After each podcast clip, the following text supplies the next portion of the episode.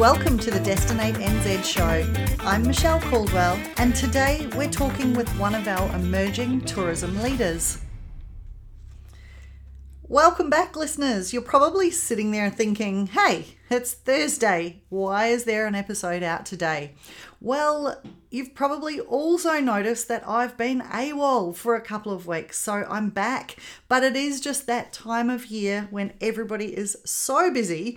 We have a backlog of guests lined up waiting to interview them when things calm down. But I haven't forgotten you all, and we have some great episodes coming up.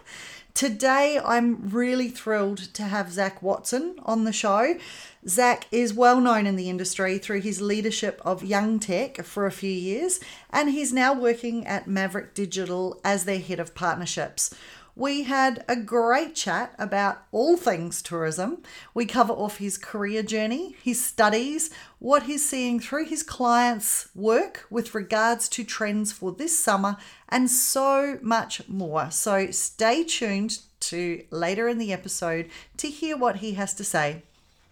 In the meantime, though, I had an experience last week that I really wanted to share with you. And this might sound a little bit random, but hopefully by the time we get to the end of this, you will understand what I mean. Now, I went for a walk with a group of friends last week. Friends who have all been through life changing medical diagnoses. And as we were wandering through the forest, we realised that one of our other friends was celebrating a birthday that day. Now, she wasn't with us, but we decided to send her a message wishing her a happy birthday from the walk when one of the girls suggested we make her a birthday cake in the forest. Yep, now it all sounds a bit strange, right? Because literally we were in the middle of nowhere in the forest and we said, okay, why not? We went to work looking for somewhere to decorate as the cake, and in the end, we decided on using the top of a punga log that was sticking out of the ground. It was about waist height. So we went to work foraging for bits and pieces that we thought would look pretty on this nature cake. And once we were all happy with it, we filmed a little happy birthday song and went on our way. And it was really interesting because the second half of that walk, we suddenly then realized that we had started noticing a lot more of the detail and the little things along the walk. We could suddenly see all the different flowers. We were hearing the bird song. We were noticing the different textures and interesting details in the forestscape. Needless to say, that second half of the walk took us way longer than the first half. But Mandy, who originally suggested the cake, turned around and said, Ladies, that's play. We were playing. And it's important that as adults, we remember to play. And that really resonated with me because I realized at that point that I am guilty of dismissing play as a valid activity for myself. And so I came home and started reading about the benefits of adult play. Now, our society tends to dismiss play for adults. It's perceived as unproductive, petty, or even a guilty pleasure. The notion is that once we reach adulthood, it's time to get serious. And between personal and professional responsibilities, there's just no time to play. The only kind of play we honour is competitive play, according to Bowen F. White, MD, a medical doctor and author of Why Normal Isn't Healthy.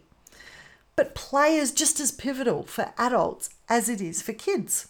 We don't lose the need for novelty and pleasure as we grow up, according to Scott Eberle, PhD, Vice President for Play Studies at The Strong, and editor of the American Journal of Play. Play brings us joy, and it's vital for problem solving, creativity, and relationships. In his book Play, author and psychiatrist Stuart Brown MD compares play to oxygen. He writes, It's all around us, yet goes mostly unnoticed or unappreciated until it's missing. Now, this might seem surprising until you consider everything that constitutes play. Play is art, books, movies, music, comedy, flirting, and daydreaming. and so much more. It's well documented that those of us who engage in some form of adult playtime experience numerous health and learning benefits. Playfulness enables adults to distance themselves from others, from situations, and from conventions to approach situations with an open mind to find original solutions to problems, to confront difficulties, and to accept failure. Play helps to relieve stress. We know that play is fun. It triggers the release of endorphins, which is the body's natural feel good chemicals. It can improve brain function. You think about when you're playing chess, completing puzzles, or pursuing other fun activities that challenge the brain. It can help prevent memory problems and improve brain function. The social interaction of playing with family and friends can also help ward off stress and depression. You stimulate the mind and boost creativity. Young children often learn best when they're playing, and that's a principle that applies to us as adults too. You'll learn a new task better when it's fun and you're in a relaxed and playful mood. Play can also stimulate your imagination, helping you to adapt and solve problems. And play also helps improve relationships and your connection with others. You're sharing laughter, having fun. It can foster empathy, compassion, trust, and intimacy with others. It doesn't have to include a specific activity, it can also be a state of mind. Developing a playful nature can help you loosen up in stressful situations. It can break the ice with strangers, can help you make new friends, and form new business relationships. And of course, play helps you feel young and energetic. In the words of George Bernard Shaw, we don't stop playing because we grow old, we grow old because we stop playing. Play can boost your energy and vitality and even improve your resistance to disease, helping you function at your very best. And when we look at play at work, it keeps you functional when under stress. It refreshes your mind and body. It encourages teamwork, increases energy and prevents burnout, triggers creativity and innovation, and helps you see problems in new ways. Now, maybe this might be one of your hobbies. You might have something in your daily routine and you say, This is what it sounds like. Or maybe it's time you find yourself a new kind of passion project or you sit with your team and think about ways that you can incorporate play into your team building activities and the, just the way you work on a daily basis.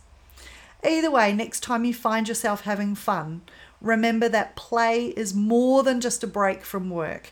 It's also one of the most basic and important forms of human growth. So, thanks to Mandy for reminding me to introduce play into my daily routine, and I encourage you to do the same. I'd love to know what you might do differently in your workplace or if this has resonated with you today as well. But for now, it's time to hear from Zach. So please sit back, relax, and enjoy the episode, and we'll see you next week. Ka So today we welcome Maverick's new head of partnerships, Zach Watson. Kia ora, Zach, and welcome to the show. Kia ora, Michelle, and hi, everybody.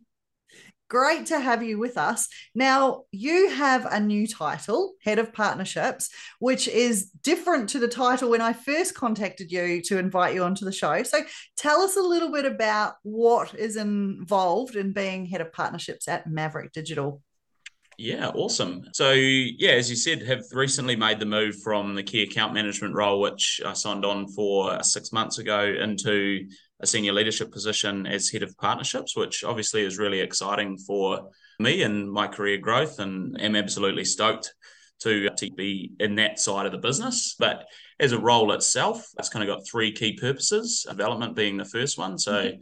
that's both organic and chasing a bit of business as well. So taking on inquiry, but also generating leads and, mm-hmm. and following up on those and making sure, yeah, we're really well represented in those initial stages. We can get kind of clients and customers through from that inquiry stage into, into being either a, a full time retainer with us or, or doing a bit of project work, but that may be.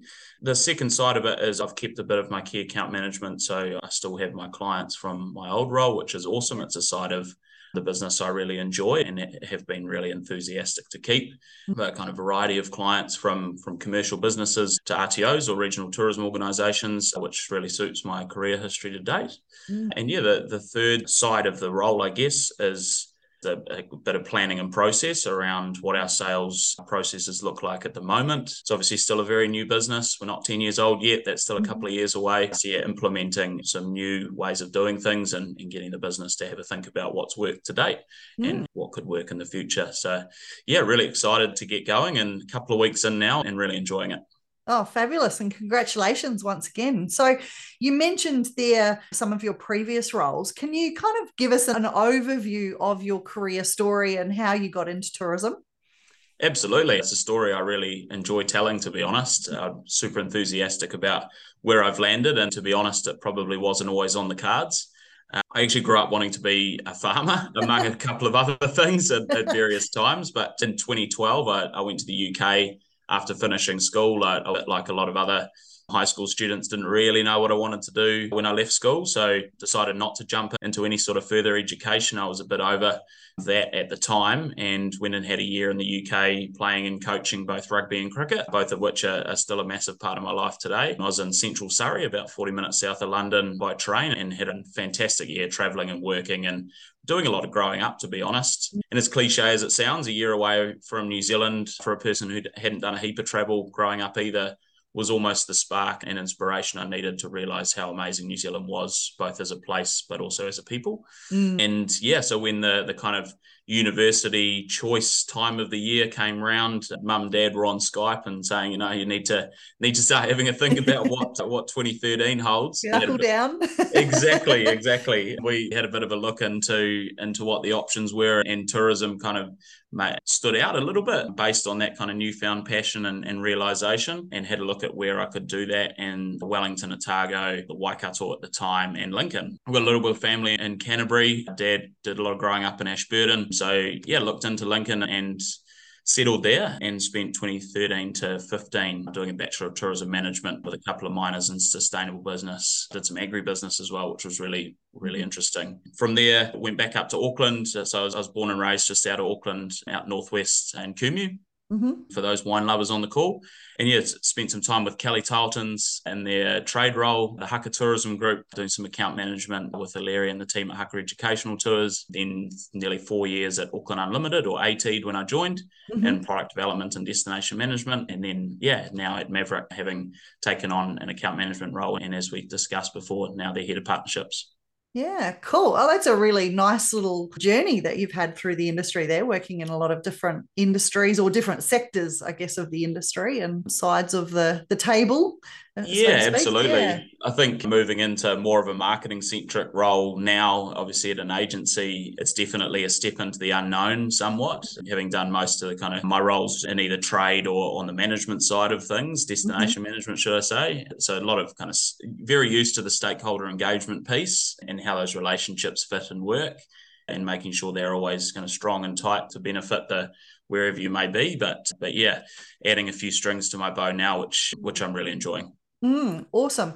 And looking back on your university degree, like there's been a lot of discussion around education and tourism as a subject and all of that sort of thing. Do you think it was a really valuable degree? Like, would you make changes to what you learned now that you're out in the industry and you've had the experience that you've had? Yeah, it's a really kind of interesting and broad topic, and one that I've been involved in, I guess, anecdotally for the last few years on the International Travel College Advisory Board here in Auckland, and obviously spent time with Young TEC for for three years, two of those as chair. So yeah, it's a topic that's definitely coming up more and more and, and some changes to the high school system in the last 12 months. It, it will definitely make a difference. When I look back at my own journey. Uh, I think my university degree, I've done a fair bit of thinking about it and over the first wee while in my career. And I probably would make a couple of changes, to be honest. Whether I would do a degree solely in tourism, I'm not sure. And and would it have suited me better to do something a little bit more generic and say the commerce or the business management scene and major in tourism management? I don't think there's a, a yes or a no answer there. It's it's definitely up to the individual. And I thoroughly enjoyed my time at Lincoln and, mm. and what that offered and, and the degree itself was fantastic. But if I look back at it, I probably should have been more attention to those first couple of years, getting a, a few more generic papers in there. Mm, so yeah. a few more commerce pa- commerce papers, a few more marketing papers, business management papers, because a lot of what I was doing was quite specific and niche, and mm-hmm. coupling that with something a little broader would definitely help have helped me in those first few years anyway, just from a more yeah generic kind of business standpoint. Yep. Yeah. Oh, cool. Now, you recently won the Emerging Tourism Leader Award at the Tourism Export Council conference we had in Nelson this year. Tell us what was involved in that. Yeah, the, yeah, it, it was a, an amazing moment for me, and very stoked to be the recipient of that particular award. Yeah, I, I, guess when the the award categories came out, and hats off for TEC for for getting some kind of individual one-off awards, I guess, into the conference that was specific around the the really tough couple of years the industry had gone through prior and still is, to be honest, as we navigate the tail of this thing. But that particular award came out, and we were sitting in the in the office here, and Nicole came. Nicole Botting, a lot of you will know, who's our general manager here, came straight over to my desk and said, "You need to apply for that. It sounds incredible." And I was having the same thoughts, to be honest. So we kind of had a bit of a brainstorm based on the criteria. But yeah, it was it was an award for a person under the age of 36 who had shown leadership through the uh, 2020 and 2021. So the, the year is obviously heavily impacted by COVID within our tourism scene or sector.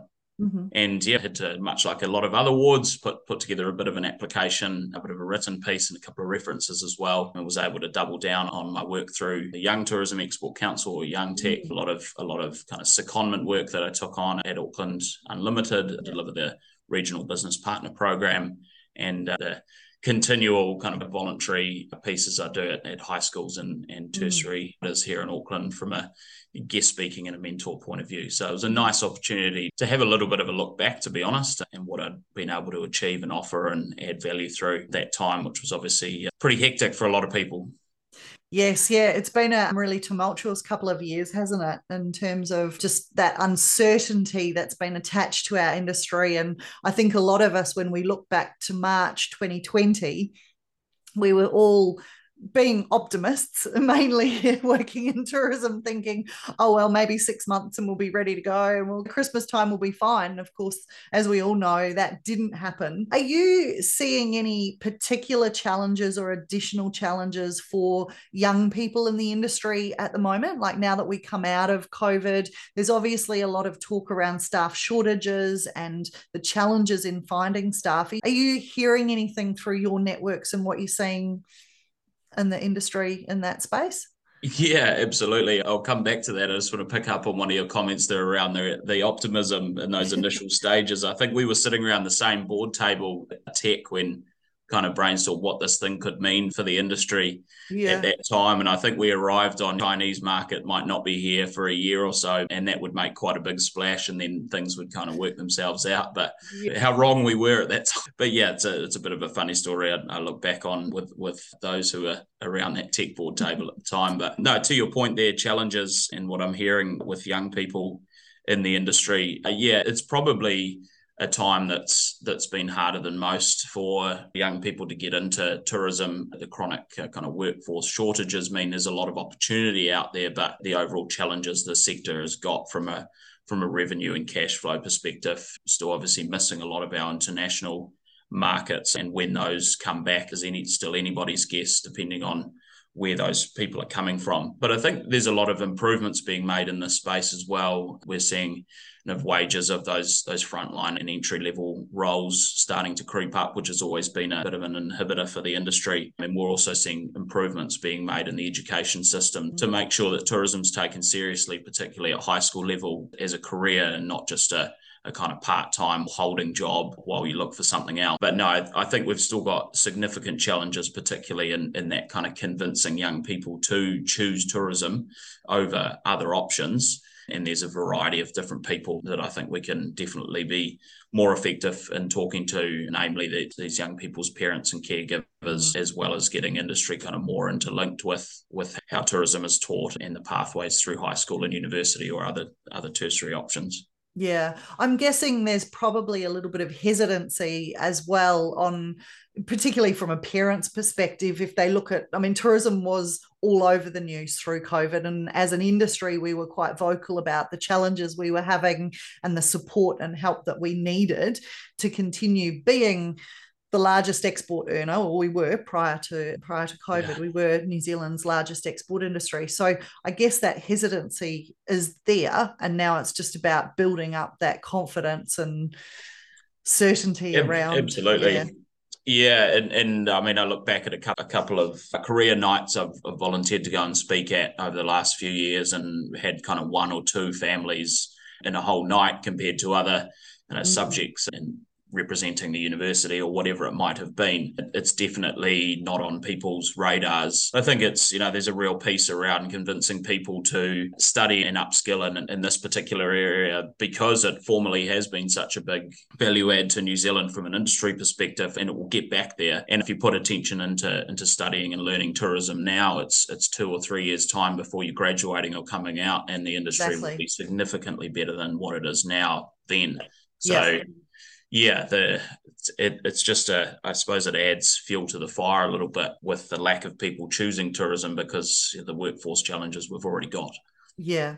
And also, I think tourism as an industry has been a pretty resilient industry. And we've been through a lot. There's like COVID was obviously the biggest part, but we've been through peaks and troughs a lot over the years when you look back in history. But I guess coming out of COVID, what we've learned is to tell our stories a little bit better. There's been so much work being done on destination management plans. We're talking now about regenerative tourism and sustainability has come to the fore. And, and I think that's only going to help our, not only our social license, but also our perception as an industry that we are not just a bunch of larrikins having a fun time out there, jumping off bridges and squealing around in jet boats, but actually contributing back to the community, to the environment, and so on. Absolutely, and and I think we're kidding ourselves if we think that nothing positive has has come out of COVID. There's been a lot of really mm. great work that's happened in either commercial business or the public sector as well, and, and how we better connect as people and as businesses. As you say, traditionally, what tourism has been perceived as hasn't necessarily matched what it actually is, particularly in the education system. So, yeah. telling our stories a little better and being more open and transparent about what working in a tourism business looks like and what it can offer, and the broadness of that is something that uh, is definitely starting to improve and will only help our our uh, kind of flow of talented people coming into the industry, whether they be young or otherwise. Yeah. Yeah. So, speaking of those, whether they're young people or people just starting out or people looking at a career change, those who are looking to start in the industry, what advice would you give them? Yeah, it's a really good question, to be honest. I think making sure that reaching out to contacts you may have that already work in the industry and talking to them about what it looks like. As I said, there's there's still a lot of work in terms of perceptions and the information on what the industry actually is. If you're only doing research around the decision to choose to study or work in tourism, so mm-hmm. talking to people who are already there and who have already had a career pathway was definitely something that I got a lot of value out of in my journey. I was choosing what industry to study in, and, and granted that the industry was in a totally different situation than it is now in kind of early 2010s. Talking to a couple of my parents' friends or cousins or what whoever they were uh, that were already in tourism or had spent time in the tourism industry was mm. almost the solidifying factor for my choice. It meant that I was able to, yeah, head away to university and, and study in an industry. I already had somewhat of a picture of what it looked like. And second to that, uh, I think, yeah, do, do your research about the place where you, you might want to work or study as well. Tourism is all about experiences and all about people. And it's one of the few industries where we were able to really co- combine that kind of work and fun because the industry is so tight knit and, and, and everybody gets along and loves each other's company and things. So, yep. um, yeah, where, where might you want to work in and what sort of business? Because there'll definitely be something for everybody. Mm, yeah, good advice. And at Maverick, you're obviously working with a number of operators, RTOs, like across all of the sectors of the industry.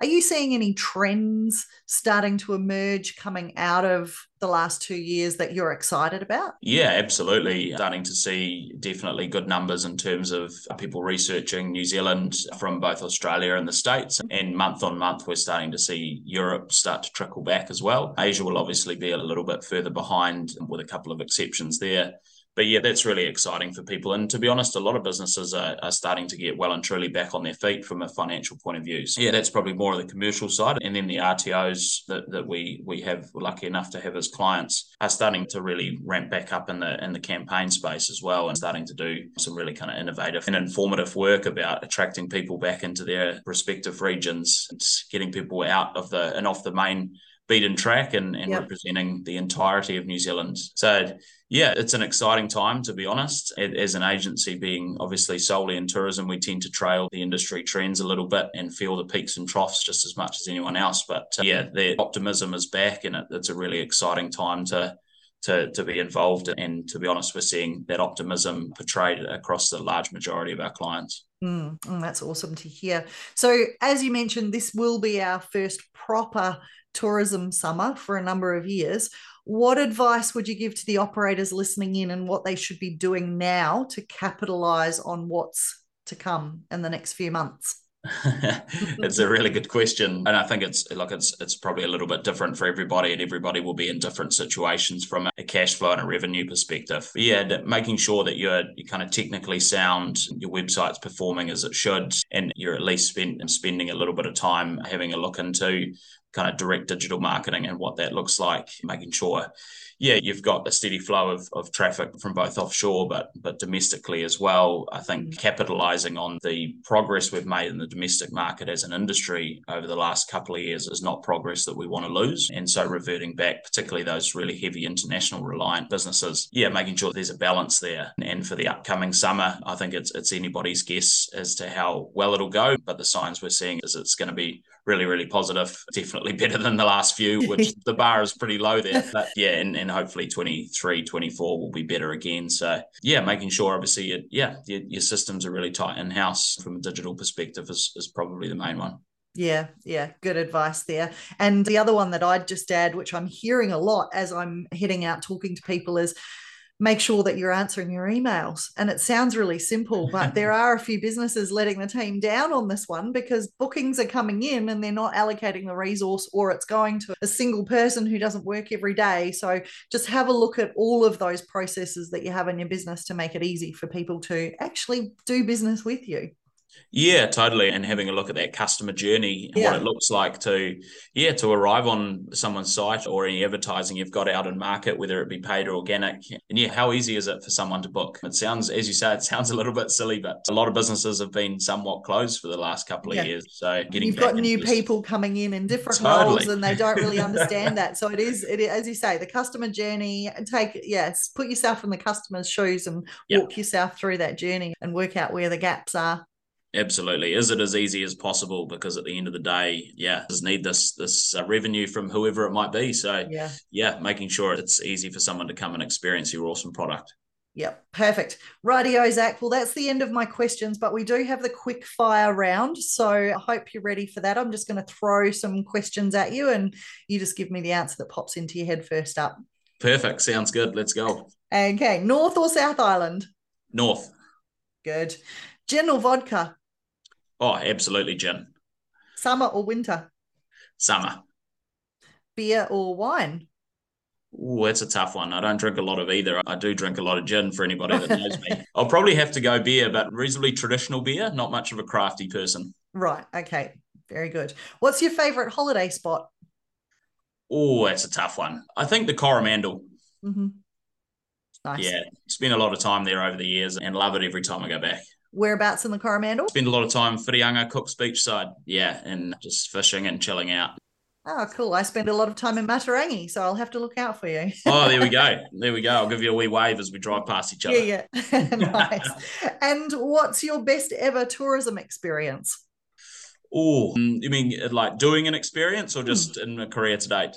No, no, no. The best as a visitor. Oh, as a visitor, it sounds really silly, but I only recently did, did the Hobbiton experiences. It should have done it a lot earlier, considering I've been working in the industry for a while. That's and, okay, because uh, Brad Patterson's just done it for the first time oh, as well. So, Pato, if you're listening, yeah, he'll be listening. He'll be listening. The, uh, yeah, that's two of us who have been a bit slack out the blocks, I guess. I'm sure there's others. So, yeah, the probably there springs to mind. And then I think I spend a lot of time in the outdoors. I'm an avid hunter. For anybody who knows me, will know that. So a lot of more so free product we've got here in New Zealand, getting out into the national parks and the wilderness. And, and yeah, it's an absolute luxury we have here in, in New Zealand. So it's probably a reasonably PC answer, that one. But yeah, just getting out into the great outdoors. Yeah, no, that's a good answer.